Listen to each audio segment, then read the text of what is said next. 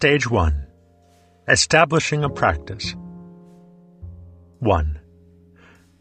The goal for Stage 1 is to develop a regular meditation practice. Put all your effort into forming and holding a conscious intention to sit down and meditate for a set period every day, and to practice diligently for the duration of the sit. When your intentions are clear and strong, the appropriate actions naturally follow and you'll find yourself regularly sitting down to meditate. If this doesn't happen, rather than chastising yourself and trying to force yourself to practice, work on strengthening your motivation and intentions instead. Practice goals for Stage 1 There are two goals for Stage 1. First, you will learn how to prepare for practice and to use a simple method to enter meditation gradually. Second, and more important, is to establish a consistent daily practice where you meditate to the best of your ability throughout every session. To succeed, you'll need to recognize the obstacles that stand in your way and create solutions. Mastering this stage provides you with the strong foundation you need to progress rapidly through the 10 stages. How to begin your practice. The basic practice used in this book is quite simple. Direct your attention toward a well-defined meditation object. Whenever your attention slips, redirect it back to that object. Repeat this as often as needed. Rather than jump right in, though, you'll start with two preliminary practices to help prepare your body and mind for a smooth transition to the meditation object. A six-point preparation for meditation. I recommend the following six point preparation to new students. You should prepare for meditation just as you would for other activities, by thinking and planning beforehand. Memorize these six points and go through them as soon as you sit down. You can even review them in your head while on the way to your meditation spot. They are motivation, goals, expectations, diligence, distractions, and posture. 1. Fire up your motivation. After you sit down, the first thing to do is to remind yourself why you've chosen to meditate. Perhaps it's to have a little more peace of mind and improve your mental skills. Or it could be to achieve awakening. Or maybe it's just because you know you'll feel better for the rest of the day if you meditate than if you don't. Don't judge your reasons as being good or bad. Just acknowledge and accept them as they are. Having a clear sense of purpose will fire up your motivation and help you deal with any feelings of restlessness or resistance. 2. Set reasonable goals. Goals give direction, and it's important they be realistic so you're not disappointed. Ask yourself what you hope to accomplish in this particular session. Think about the problems you've been working on in recent sits and decide how you can best apply yourself to the practice today. Then choose a goal for this sit that's reasonable given your recent progress. At first, your goals can be simple, such as not giving up and daydreaming, or remaining patient when your mind wanders or you get drowsy. Understanding the stages and which one you're at is a powerful tool for setting realistic goals, so periodically revisit the overview. 3. Beware of expectations. You should set goals and practice diligently to achieve them, but be careful of ambitious expectations about where you should be. You can easily set yourself up for disappointment. Resolve to hold the goals you've set very lightly, to find enjoyment in every meditation, no matter what happens, and to savor any achievement. Simply sitting down to practice is an accomplishment. There will be sessions where it's easy to focus. This is the fruit of your previous practice, but don't expect to notice obvious progress each time you sit. There will be plateaus where nothing seems to change for days or weeks. Today, you may have less stability of attention or mindfulness than you did weeks or even months ago. That's normal, so stay relaxed. Make your effort diligent yet joyful don't get caught up in expectations. And always remember, There is no such thing as a bad meditation. 4. Commit to diligence. Diligence means engaging wholeheartedly in the practice rather than spending your time on the cushion, planning, or daydreaming. You will be tempted to think about things that are more interesting or important than the meditation object problems to be solved, projects to plan, and fantasies to entertain. So commit not to indulge in these tempting distractions. Also, judging the quality of your practice can lead to doubt, giving rise to procrastination and resistance. Remind yourself that whenever resistance arises, the best way to overcome it is by simply continuing to practice. Resolve to practice diligently for the entire session, regardless of how your meditation goes. 5. Review potential distractions. It's important to know your state of mind before you begin to meditate. Perform a quick inventory of the things in your life that could come up as distractions, such as a problem at work or an argument with a friend. Check to see if your mind is occupied by any worries about the future, regrets about the past, doubts, or other annoyances. It will help to review the five hindrances described in the second interlude. Acknowledge these thoughts and emotions, whatever they are, and resolve to set them aside if they arise. You may not be wholly successful, but just setting the intention will make them easier to handle. 6. Adjust your posture. Before you begin, review your posture and get comfortable. Here's a checklist. Adjust any supports you use to help you sit comfortably. Your head, neck, and back should be aligned, leaning neither forward nor backward nor to the side. Your shoulders should be even, and your hands level with each other so your muscles are balanced. Your lips should be closed, your teeth slightly apart, and your tongue against the roof of your mouth, with the tip against the back of your upper teeth. Start with your eyes closed and angled slightly downward, as though you were reading a book. This creates the least tension in your forehead and face. If you prefer, leave your eyes slightly open, with your gaze directed at the floor in front of you. Your eyes will move during meditation, but when you notice they've shifted, return them to where they were. With your lips closed, breathe through your nose in a natural way. It shouldn't feel controlled or forced. Relax and enjoy yourself. Scan your body for any tension and let it go. All the activity of meditation is in the mind, so the body should be like a lump of soft clay, solid and stable, but completely pliant. This helps keep physical distractions to a minimum.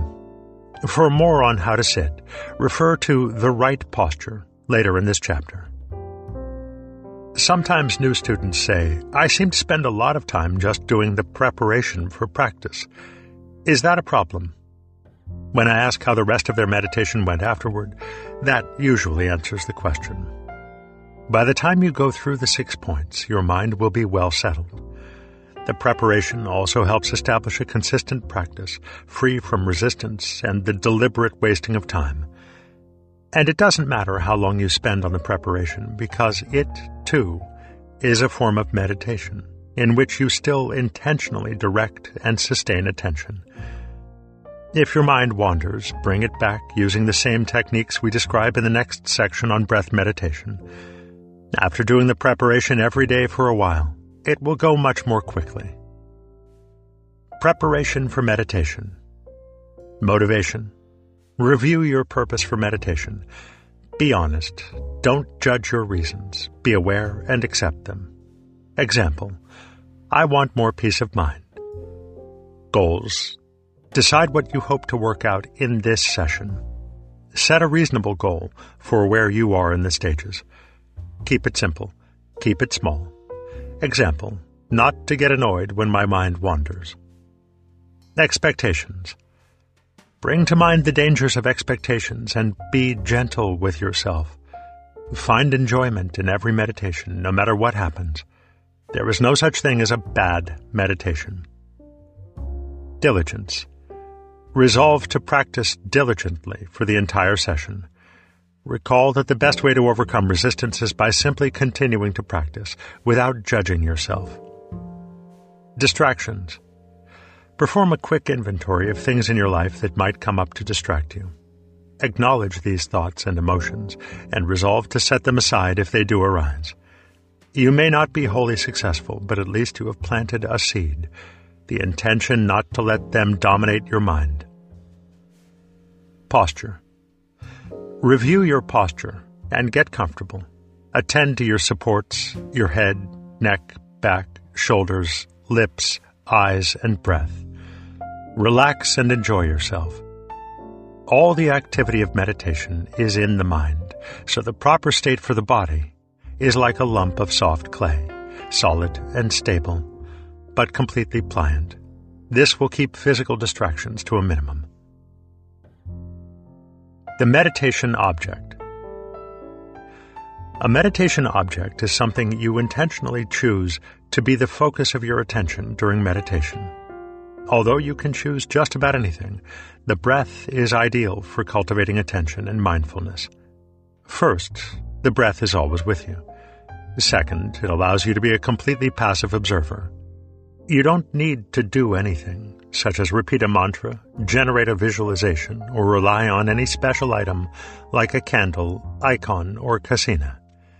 You can meditate on the breath at any opportunity, wherever you are, every day, even up to your dying breath. The breath also changes over time, becoming fainter as concentration deepens. This makes it suitable for developing powerful attention, since the details you focus on become ever more subtle as sensations grow less distinct. Likewise, the fact that sensations change continuously, moment by moment, is conducive to insight into the nature of impermanence. Yet the breath also constantly repeats itself over and over in the same pattern, making it suitable as a fixed, that is, relatively unchanging meditation object for entering states of meditative absorption. Because of these different qualities, the breath is used as the basis for the practice of tranquility and insight. Shamatha Vipassana, dry insight practices, Sukkha Vipassana, and meditative absorptions, jhana. Whenever we refer to the breath as the meditation object, we actually mean the sensations produced by breathing, not some visualization or idea of the breath going in and out. When I direct you to observe the breath in the chest or abdomen, I mean the sensations of movement, pressure, and touch occurring there as you breathe in and out. When I say the breath at the nose, I mean the sensations of temperature, pressure, and air moving on the skin anywhere around the tip of the nose, the rim, inside the nostrils, or on the upper lip just below the nostrils. Throughout the 10 stages, your meditation object will most often be the breath sensations at the nose, but not always. Some suggest using the sensations of rising and falling at the abdomen instead. Beginners often find the large movements of the abdomen easier to follow at first. But when the breath becomes very shallow, the coarser sensitivity of the abdomen can make it harder to detect the breath sensations. I recommend the nose because the nerve endings there are much more sensitive. Choose whatever area around the nostrils works best for you. Even though the breath has many benefits, the methods presented in the 10 stages can also be used with a visualized object, a mantra, or in loving kindness practices. All the same principles can be employed in conjunction with the noting technique of the Mahasi style Vipassana method, the breath concentration and body scanning techniques of the U Ba Khin Goenka Vipassana method, or the uniquely systematic Vipassana of Shinzen Young. In each of these, you face the same problems of mind wandering, distraction, and dullness, which the techniques here are designed to address. That said, not every meditation object leads to the final stages as surely as do the sensations of the breath. A gradual four step transition to the meditation object. In this practice, you transition gently from the free ranging attention of daily life to focusing on the breath at the nose. The transition is spread over four steps.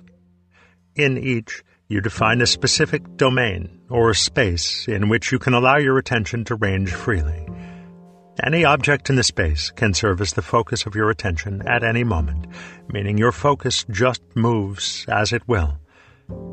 As you proceed from step to step, you further restrict the space in which attention is free to move until you're finally focused on the sensations of the breath at the nose. But as you make this transition with attention, remember to always maintain peripheral awareness. Every step in the transition provides a good opportunity to learn to distinguish between attention and awareness. Treat this as a serious practice, not just as a nice way to start a meditation. Use it each time you sit down to meditate, especially if you're a beginner. As you move through these four steps, always remember to relax your body, calm your mind, and deliberately evoke feelings of contentment. It's like gradually settling into a spa. Continually notice any pleasant sensations, contributing to a sense of relaxation, well-being, and overall happiness. As you will learn, relaxation and happiness play an important role in the process of training the mind. Step 1. Focus on the present. First, close your eyes and spend a few moments becoming fully present. Take in everything presented to the senses. With your eyes closed, you'll find the two main sensory stimuli are sounds and sensations originating on or in the body. Open your peripheral awareness fully. Next, allow your attention to tune into and range freely among any of the sounds, bodily sensations, smells, or thoughts you may experience. Within this holistic panorama, the one limitation you place on movements of attention is to remain in the present, here and now. Staying present is extremely important. While noises and bodily sensations all occur in the here and now, thoughts about them, beyond just noticing and recognizing them, take you away from the present. So let your attention go to any sensations that attract it, but don't analyze or think about them. Observe bodily sensations objectively, not identifying with them as mine. Let your attention move as it will, drawn by the moment to moment arising and passing away of sensory objects within your field of conscious awareness. If you find a particular sensation to be pleasant, take a moment to enjoy it. Let that pleasure condition your mind toward a state of happiness in the present. Try to distinguish clearly between the subjective quality of pleasure and the sense object that triggered it, savoring the pleasure, not the sense object.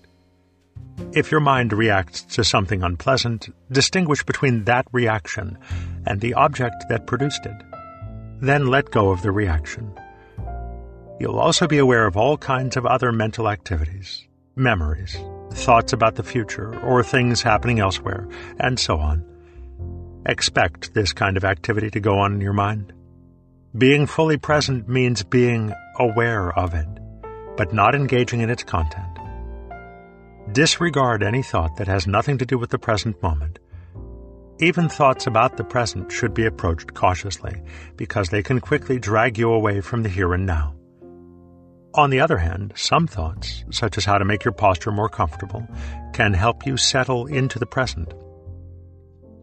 In general, mindfully observing thoughts is tricky, so it's better to focus on sounds, smells, and physical sensations to avoid being hooked by thoughts.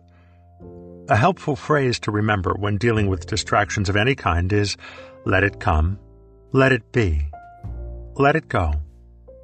Don't try to suppress it, just let it come into peripheral awareness. Don't engage the distraction or focus attention on it Simply disregard it and let it be in the background. Then let it go away by itself. This is a passive process. There is nothing to do but allow these objects to arise and pass away on their own, moment by moment. When you find your attention has been captured by a thought, just come back to the present. Step 2 Focus on bodily sensations. Once you've become fully present with every kind of sensory stimulus, limit your attention to bodily sensations. These include all physical sensations arising on or in the body, such as touch, pressure, warmth, coolness, movement, tingling, deep visceral sensations like a rumbling in your stomach, and so forth. With your attention limited to bodily sensations, let everything else slip into the background of peripheral awareness. Nothing should be suppressed or excluded from your field of conscious awareness. Just let sounds, smells, and thoughts keep circulating in the background, but don't focus on them. Let them come, let them be, and let them go in peripheral awareness while you restrict all movements of attention to bodily sensations.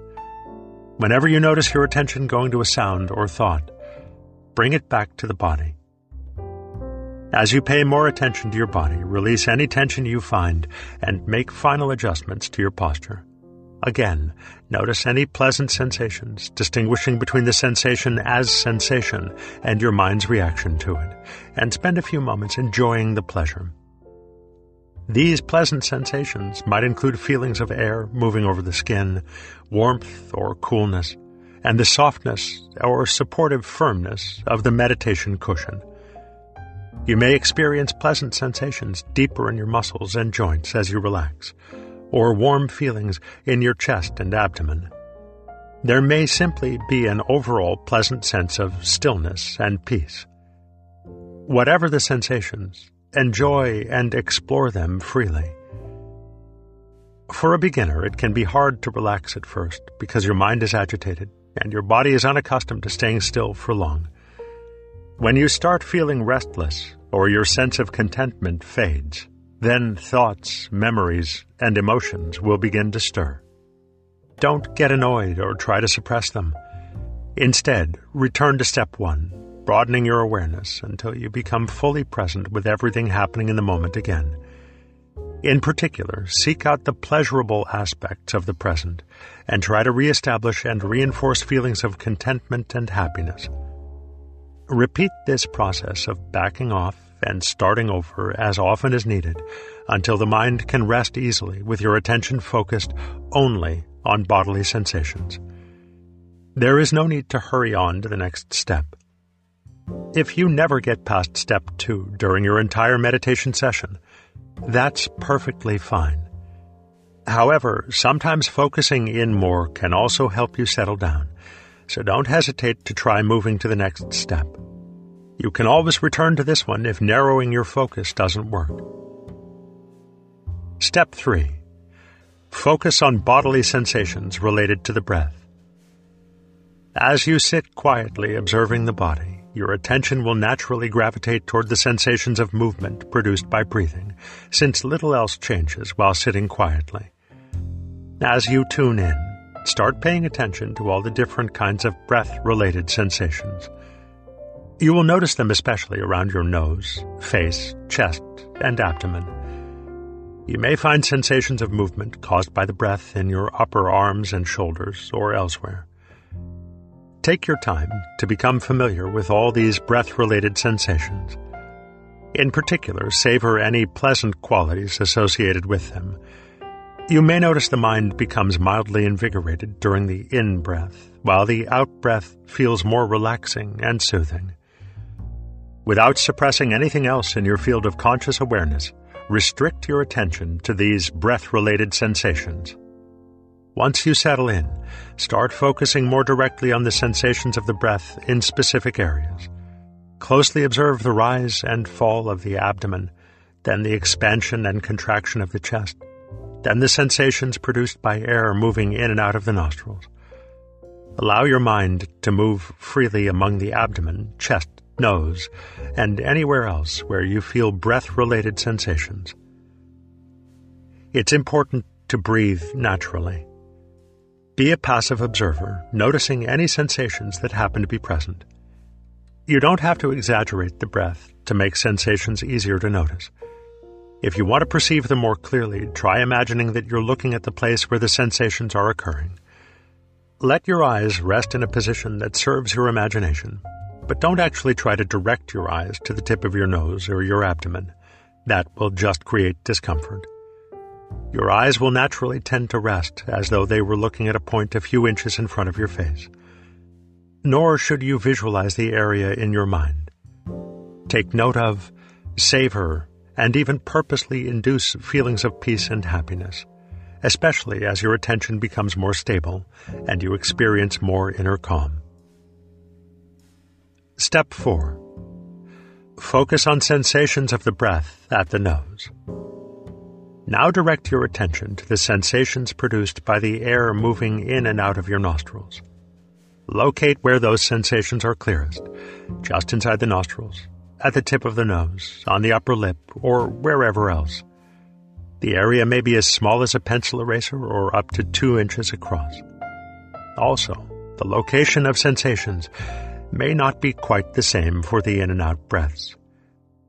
Keep your attention on the area where the breath sensations are clearest. Don't try to follow the air as it moves into the body or out of your nose. Just observe the sensations from the air passing over the spot where you're focusing your attention. Remember, the meditation object is the sensations of the breath, not the breath itself. Without intentionally suppressing anything from awareness, keep watching the sensations of the in and out breath. If your attention wanders, gently bring it back. And that's it. From this point on, the sensations of the breath at the tip of the nose will be your primary meditation object. Cultivating stable attention will continue all the way through stage six. Developing exclusive attention is the final event in the process and won't happen before stage six, so don't even concern yourself with it in the early stages. For now, your aim is just to tame the constant movements of attention, while at the same time trying to maintain peripheral awareness of things in the background. In other words, you want to develop stable attention with mindfulness. Counting as a method to stabilize attention. Counting your breaths at the start of a sit really helps stabilize your attention. If you're a novice, you should use this method all the time. Once you have moved through the four steps and attention is restricted to the breath at the nose, start silently counting each breath. Your goal will be to follow the sensations continuously for 10 consecutive breaths. When your attention slips or you lose track of the count, which will happen frequently at first, just start over again at one. For now, consider your attention continuous if you've missed neither an inhale nor an exhale, nor lost count of your breaths. However, don't expect perfection. For a beginner, you're doing well if you're aware of most of the in and out breath. You can set higher standards for yourself as you become more skilled. But in the beginning, high standards are unreasonable and will only discourage you. Also, you won't be able to focus exclusively, single pointedly, on the breath. In fact, trying to do so will only cause your mind to wander more. So expect to be aware of many other things as you're watching the breath.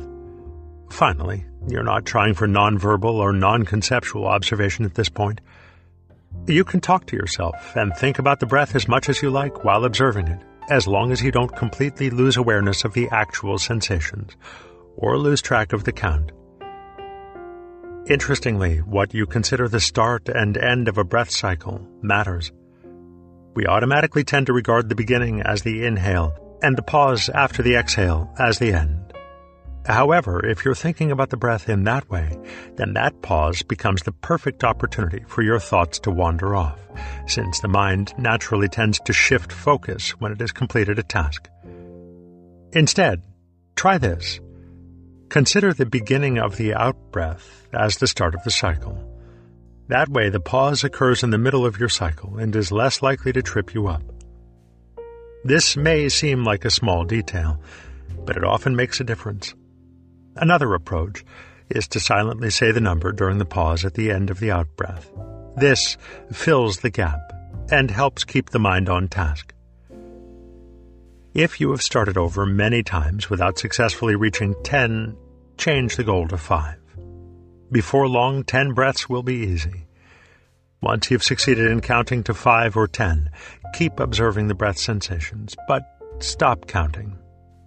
Counting quickly becomes automatic, and you can still forget the breath and have your mind wander while continuing to count. Therefore, counting beyond 10 breaths has little value. The rule is never more than 10, never less than 5. However, if your mind is particularly agitated, or wanders again soon after you bring it back, do another 10 count when you return to the breath. Also, if your mind wanders for a long time, several minutes or more, once you become aware of it, don't immediately return to the breath at the nose. Rather, go back to step two and briefly focus on bodily sensations. Then to step three and focus on breath sensations in general, and then start counting breaths at the nose. Even if you use a meditation object other than the breath, counting is still a wonderful way to transition from daily activities into a more focused meditative state. Just as with Pavlov's dogs, the mind becomes conditioned over time to counting as a sign to start meditating, and it will automatically calm down. Regardless of whether you're a beginner or an advanced meditator, I strongly recommend using counting as part of your regular practice. Counting will give you valuable information on the state of your mind and the distractions you're most likely to face. When you master stage 10, you will have effortless concentration before reaching the 10th breath. Summary of the basic practice Sit down, close your eyes, and go through the six point preparation for meditation motivation, goals, expectations, diligence, distractions, and posture. Then do the four step transition, gradually restricting the natural movements of your attention as you move from one step to the next. The transition needs to be gentle and gradual. Emphasize relaxation, peacefulness, and pleasure rather than willpower and effort. When you reach step four and you're focusing on the breath at the nose, stabilize your attention by counting five or ten breaths without interruption. When you're finished counting, keep attending to the sensations of the breath at the nose. The time it takes to work through this entire sequence varies from person to person and from one session to the next. For a novice, just moving through the four step transition may take most or all of the session. As you improve, you will proceed more quickly. Eventually, you will move through the six points and from the free ranging attention of daily life to a stable focus on the meditation object in a matter of minutes or seconds. Establishing a practice.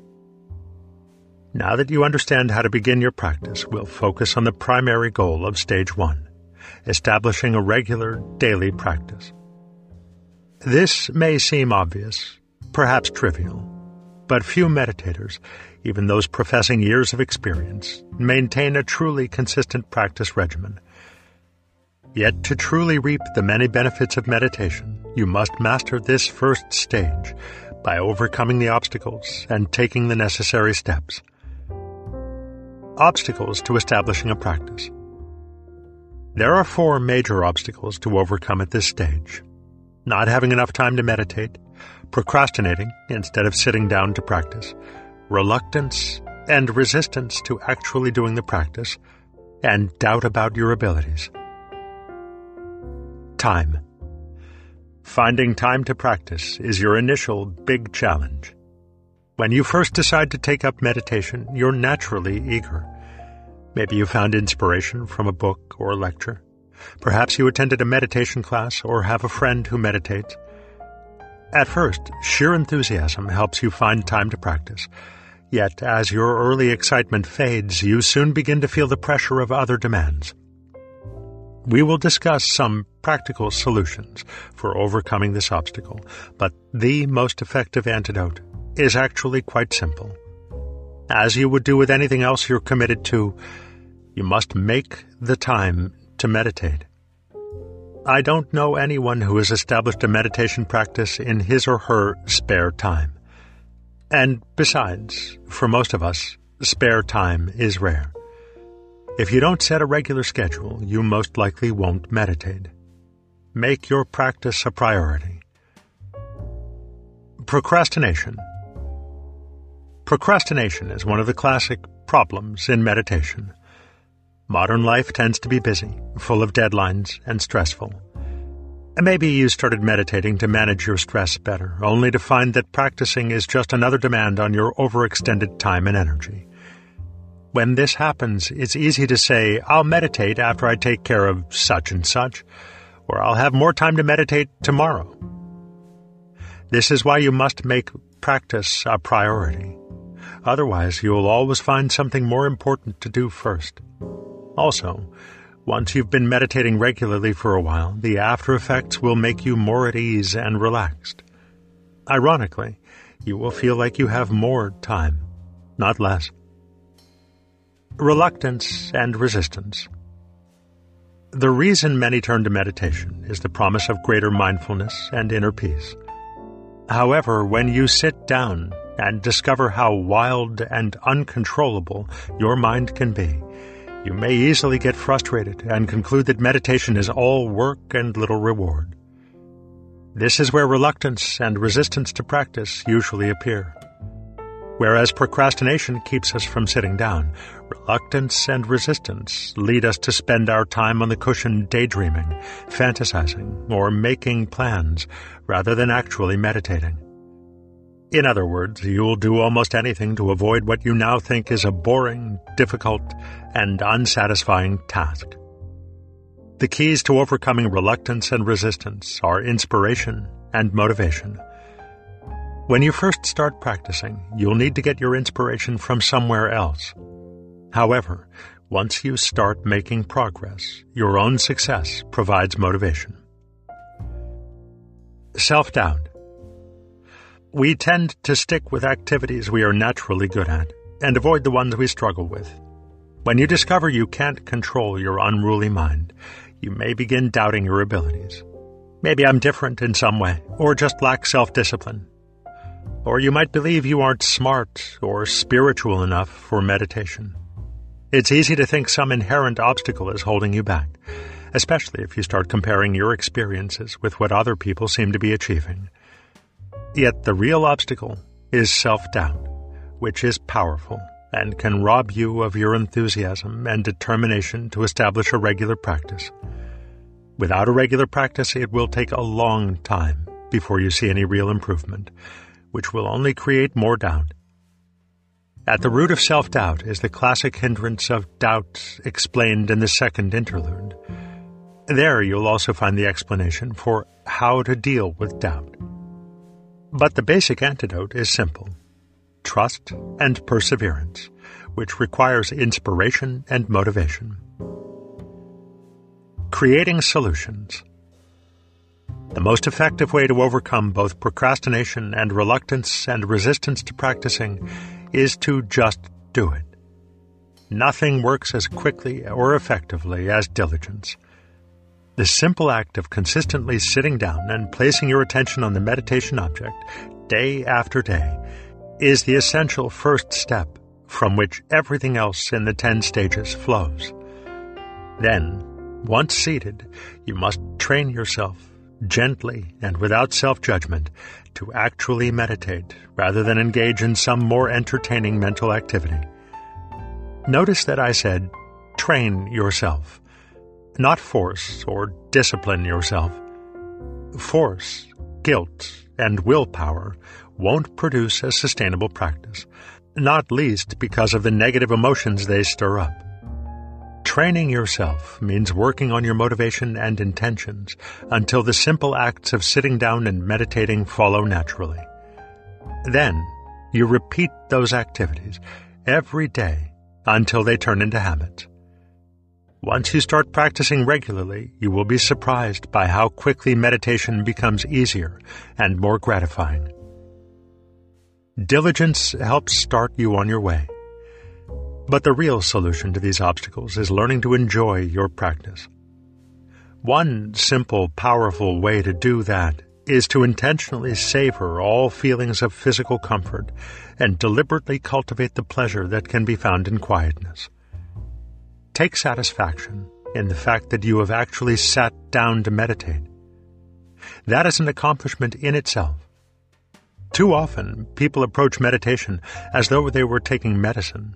It tastes bad, but they grin and bear it because it's supposed to be good for them. Instead, make meditation into a pleasurable activity.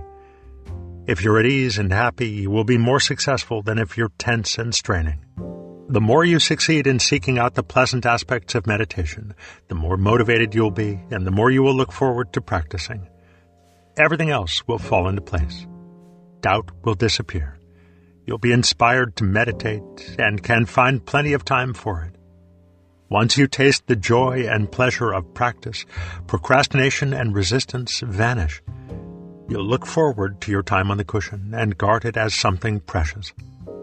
As you progress to the higher stages, you won't just deliberately cultivate joy. It will eventually become your default state of mind. The practical steps. Along with just doing it and learning to savor your meditations, there are some practical steps to establishing a regular practice. These include choosing a suitable time and place, finding the best posture for you, cultivating the right attitude, and generating strong motivation. Setting a time and place. Ideally, you should meditate at the same time every day.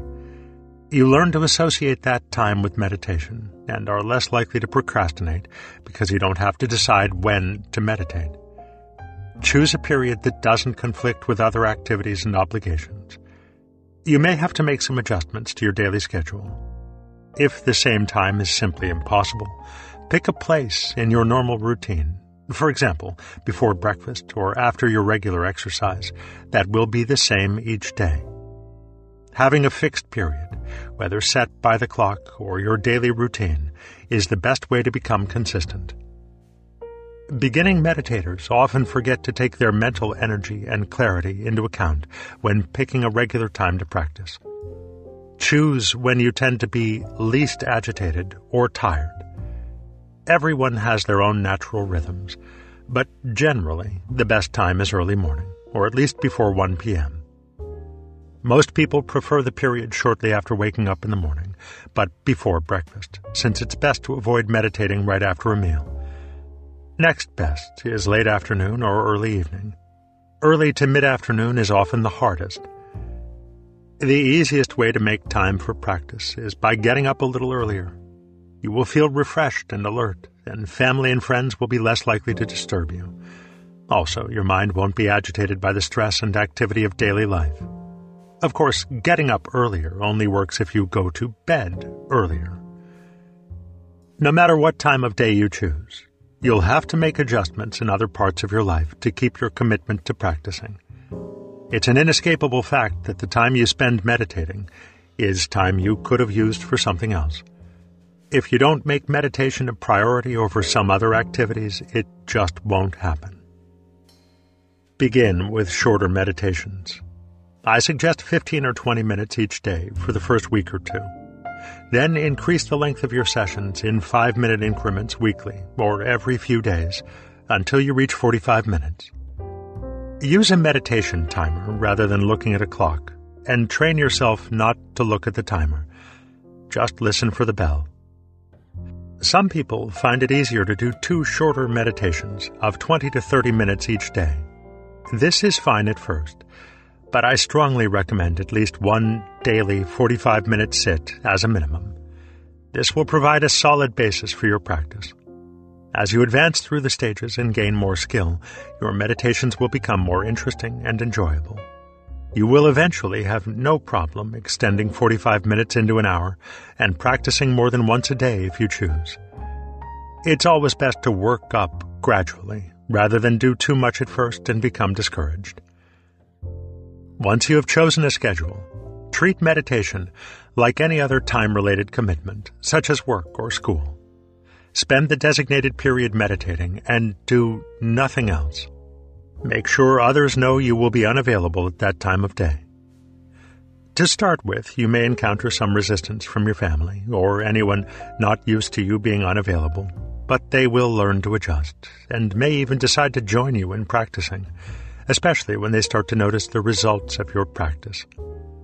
Most importantly, remind yourself that meditation time is your time, which you have set aside for yourself, a time free from the demands of the world.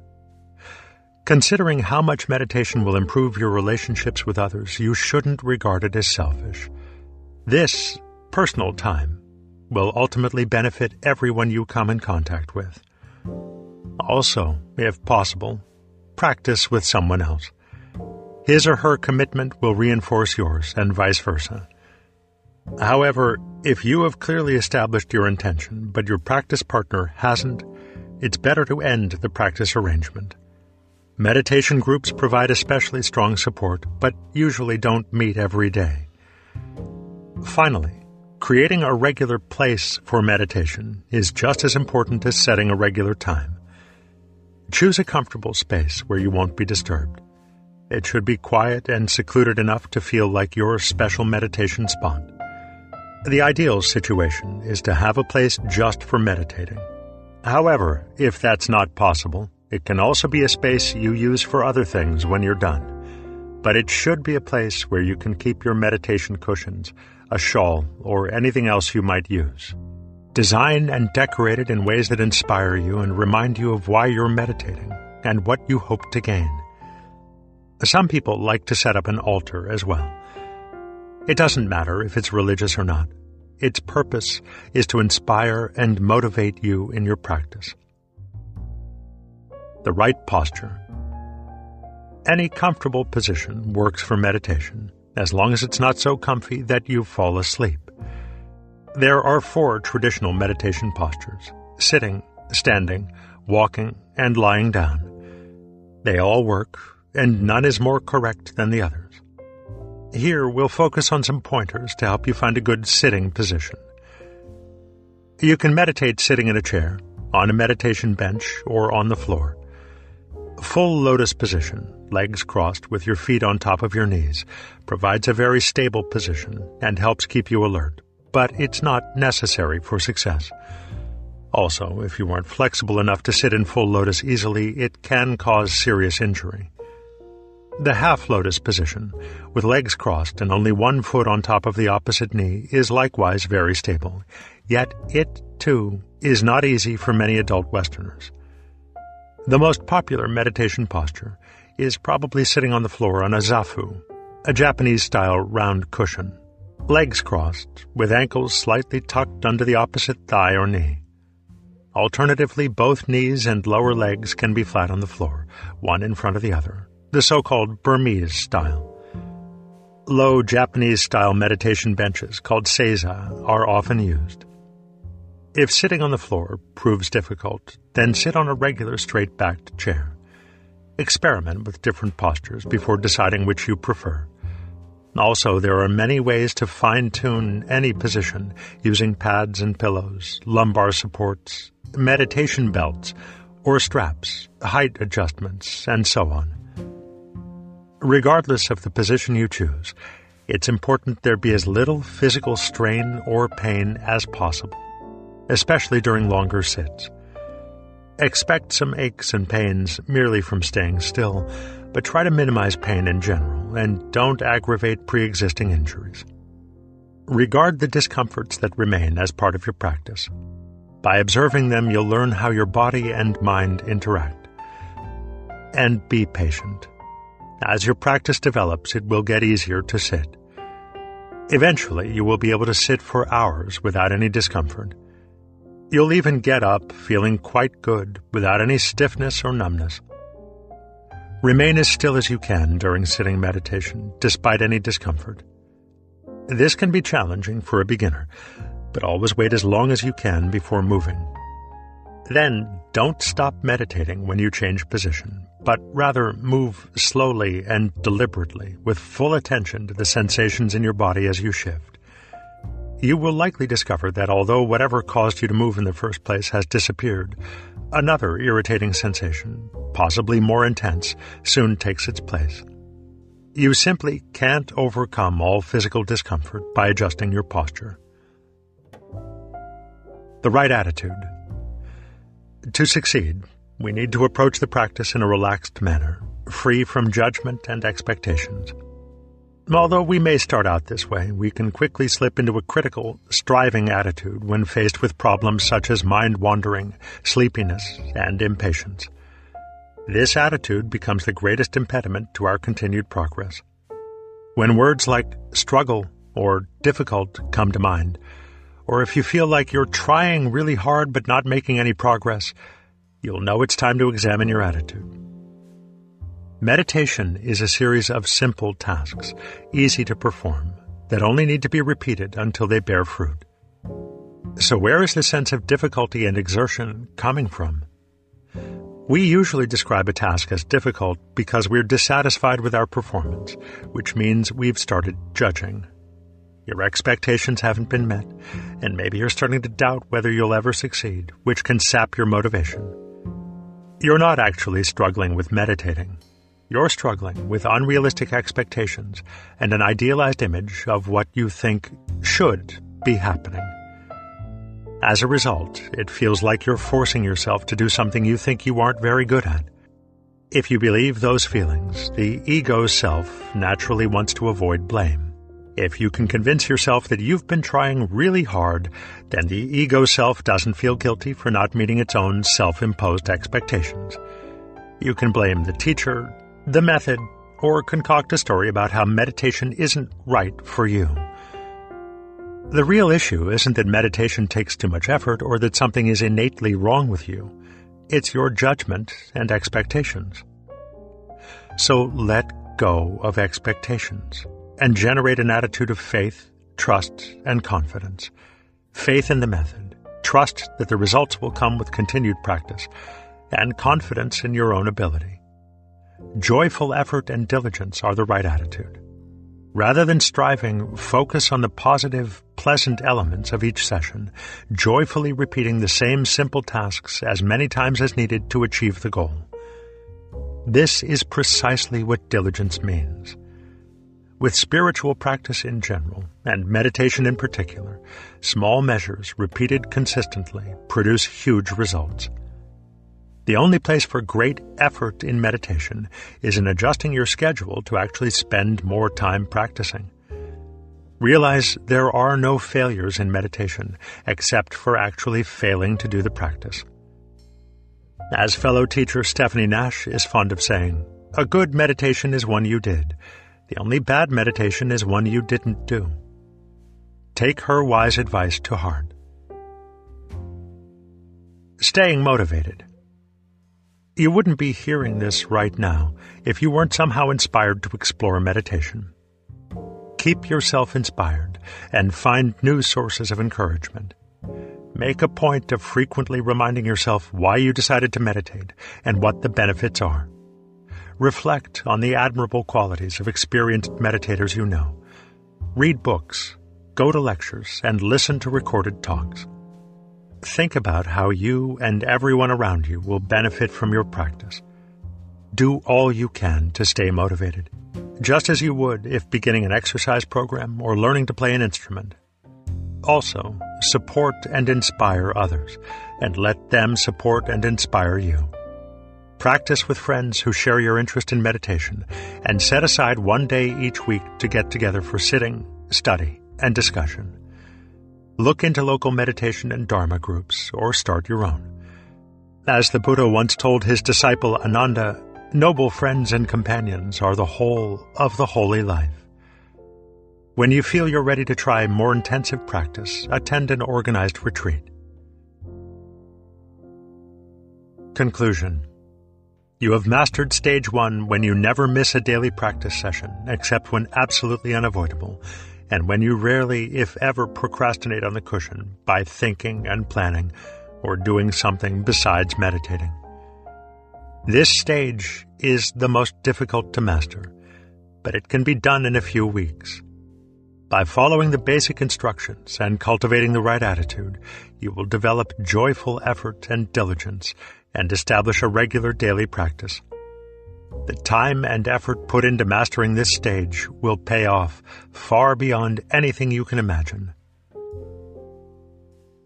Here, monks, a monk goes to the forest, to the foot of a tree, or to an empty place, sits down, folds his legs crosswise, keeps his body erect and brings mindful awareness to the fore.